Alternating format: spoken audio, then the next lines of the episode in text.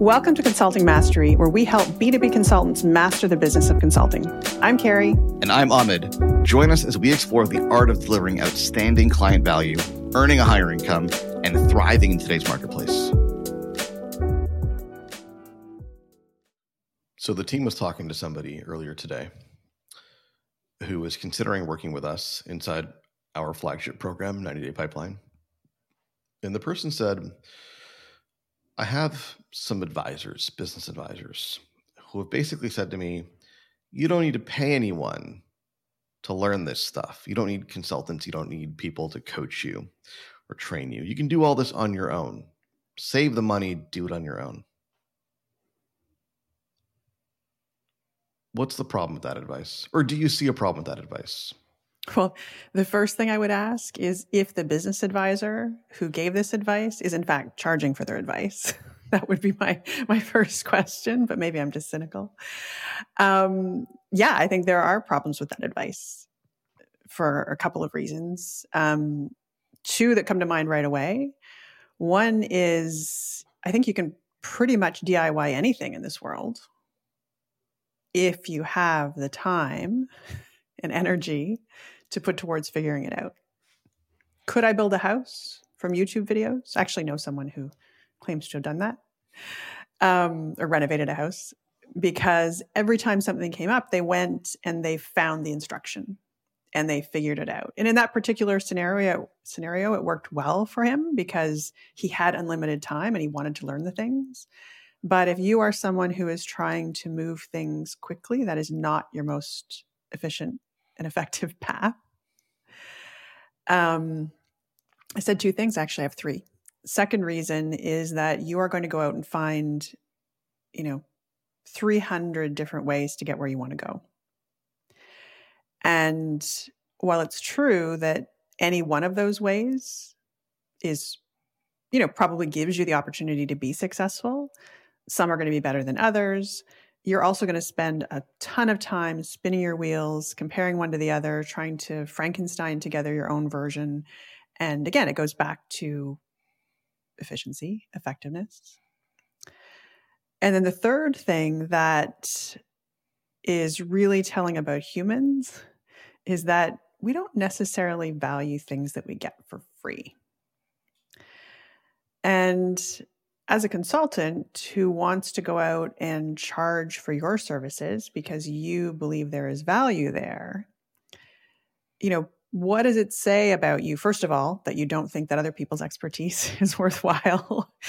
and secondly, what level of commitment do you have if the key deciding factor is whether or not you're going to invest? So that's my long-winded first three things that that come to mind. Yeah, your... I, I share. I want to talk a lot about your last point, but before we get there, I hear this a lot from people. This notion of like, well, I have these advisors know, these advisors who are telling me this and telling me that. And I just, I really wonder, and it tends to come from people that are a little bit more green in business, mm-hmm. right? I really wonder how much scrutiny folks are applying to who their advisors are. You know, because if it's just like, you know, a successful entrepreneur, well, let me be the first to tell you someone who's just succeeded in business, in any business, doesn't necessarily make for a great advisor. You know, I'm, I'm hoping these advisors are successful in business. I'm hoping that's like table stakes, right? And if they're not successful in business, it shouldn't even be a question, right?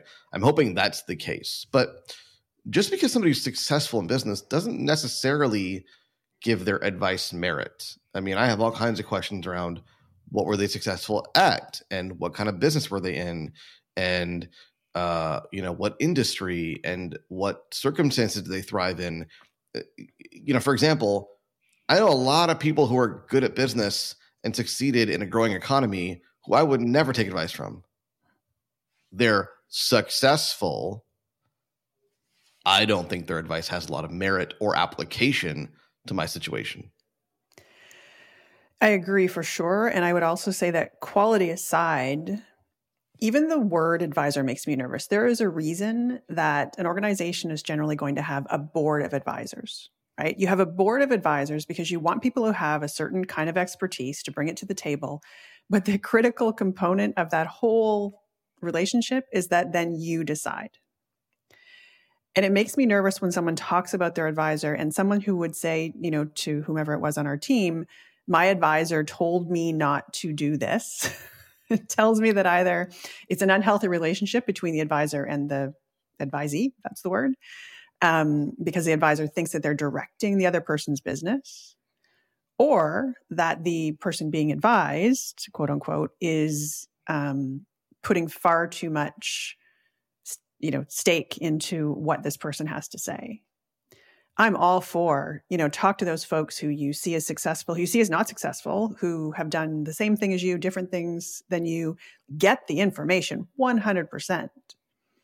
But in the end, if you're the person running your business, be really careful about getting too connected to an advisor. Well, I will listen to advice from anyone. Mm-hmm. I will only take advice from a very small handful of people that meet very stringent criteria. So that, that's that's my first point. I think the big issue with this kind of thinking, and it's not uncommon, just notion of, well, could I do it on my own? Do I need to spend the money? The big there's a, there's a couple of big issues. You've hit on both of them. Number one to me though is how very hypocritical.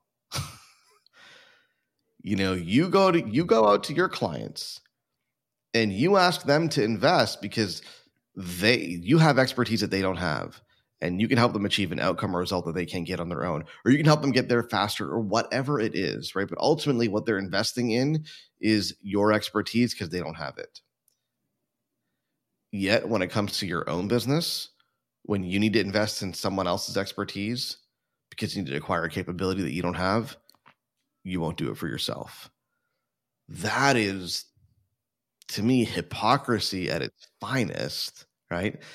And don't be surprised then, right? When you go to the to the market and you put an offer in front of a client and they go, "Well, I think we can do this on our own." There's a mirroring effect here. And you don't have a leg to stand on because you do the exact same thing. Well, and I would even go beyond that and say it's one thing to say you don't have a leg to stand on, but the reality is that if that's the way that you're approaching expertise, then you're also going to assume that everybody can do what you're delivering for free without you, right? And if that's where you're landing, it's not even that you don't have a leg to stand on, you won't even be able to, you know, muster up the gumption to have the debate. Because you're going to say, yeah, yeah, you're right. It's not so special. When I mm-hmm. was more actively selling our our offer, our solution, I was people make my friends would make fun of me. I would buy everything. I know. You remember, if you got me on a sales call and it like it made sense and like I believed I needed it, I was buying. And the truth is, one of the big drivers was I never wanted to be the person that doesn't invest at expertise when I know I need it. I didn't want to give in to the scarcity uh, of well could i do it on my own this that and the other because i knew that if i'm actively taking my own advice and then i get on a call with a prospect and they need to invest i can advise them on how to think about that investment with integrity. Mm-hmm. hey i get it. I'm a business owner too. I do this all the time. Here's how that's worked out for me. I've been in your position.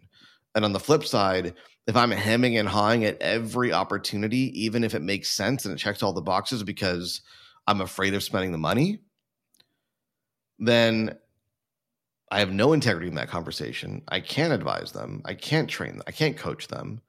Uh, I have no experience to draw from. And in fact, I feel exposed. I feel like, well, that's exactly what I do in my business. So I really can't fault this person for thinking the same way because they think like me.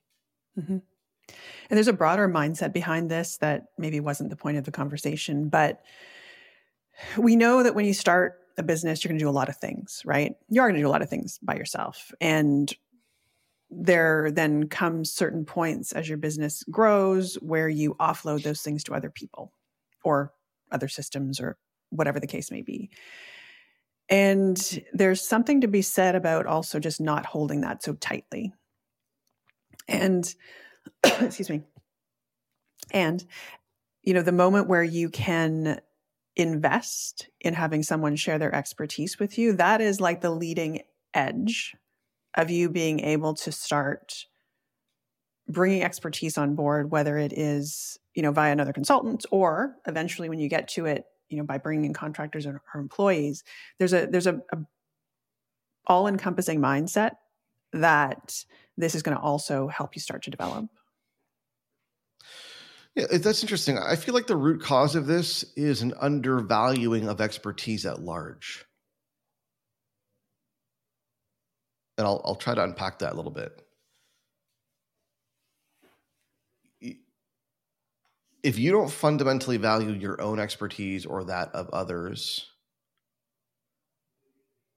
it's going to cause all kinds of problems, right? This notion of I'll do it myself is actually undervaluing expertise on both sides. Mm-hmm it's if you're if you're you know if i'm offering to work with you to say that i can do it myself is undervaluing my expertise and the the, the decades that i've spent acquiring it or, or us as an organization the collective decades of our team and what we've done in our track record. It's undervaluing us absolutely. It's also undervaluing yourself because to do something that's outside of your expertise on your own right to your point means you're not doing the things that are truly within your area of expertise.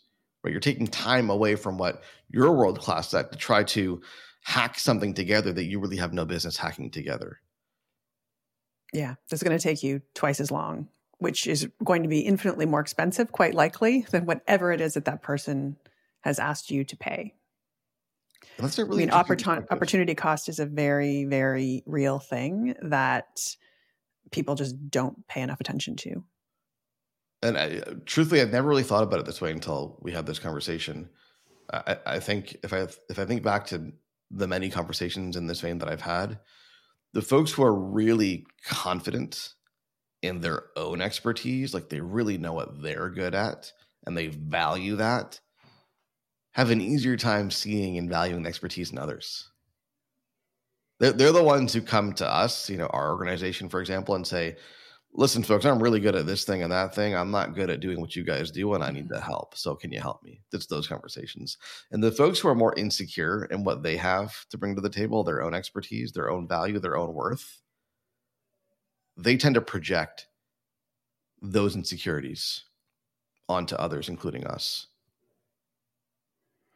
Yeah, in a weird way, too, it circles back. I mean, we talk about um, niching down often, right? Like almost every episode, we have some reference to finding your niche. And this, this, circles back to that as well, because if you think you're a person who can do everything equally well, both the thing that you want to go out and sell to the market, which should be your gift, right? It should be the thing that you, where you deliver magic. If you are internally feeling that you can do that as well as you can, I don't know, be your own bookkeeper or you know whatever the other the other function is. There's also something there because you haven't narrowed down what is the thing that is your true area of expertise. Yeah.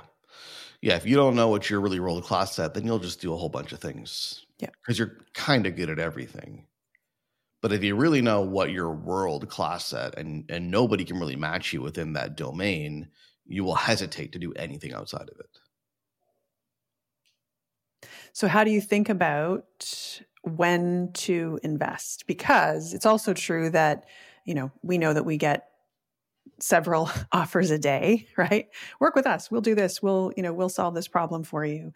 Let's talk a little bit about how to decide when and where to invest because most people, most organizations, every organization, every person, I would say, doesn't have the ability to just jump on board with everything, nor should they, because there is generally, you know, not just money, because we're, t- everyone fixates on the money, but the, um, the time and the effort and the brain space that is required to get involved with anyone who's going to support you. Let's just talk a little bit about how to think through that decision. I don't know. My my answer might surprise you. Maybe it's just the vibe today. I, think for a lot of people, the answer is do more things.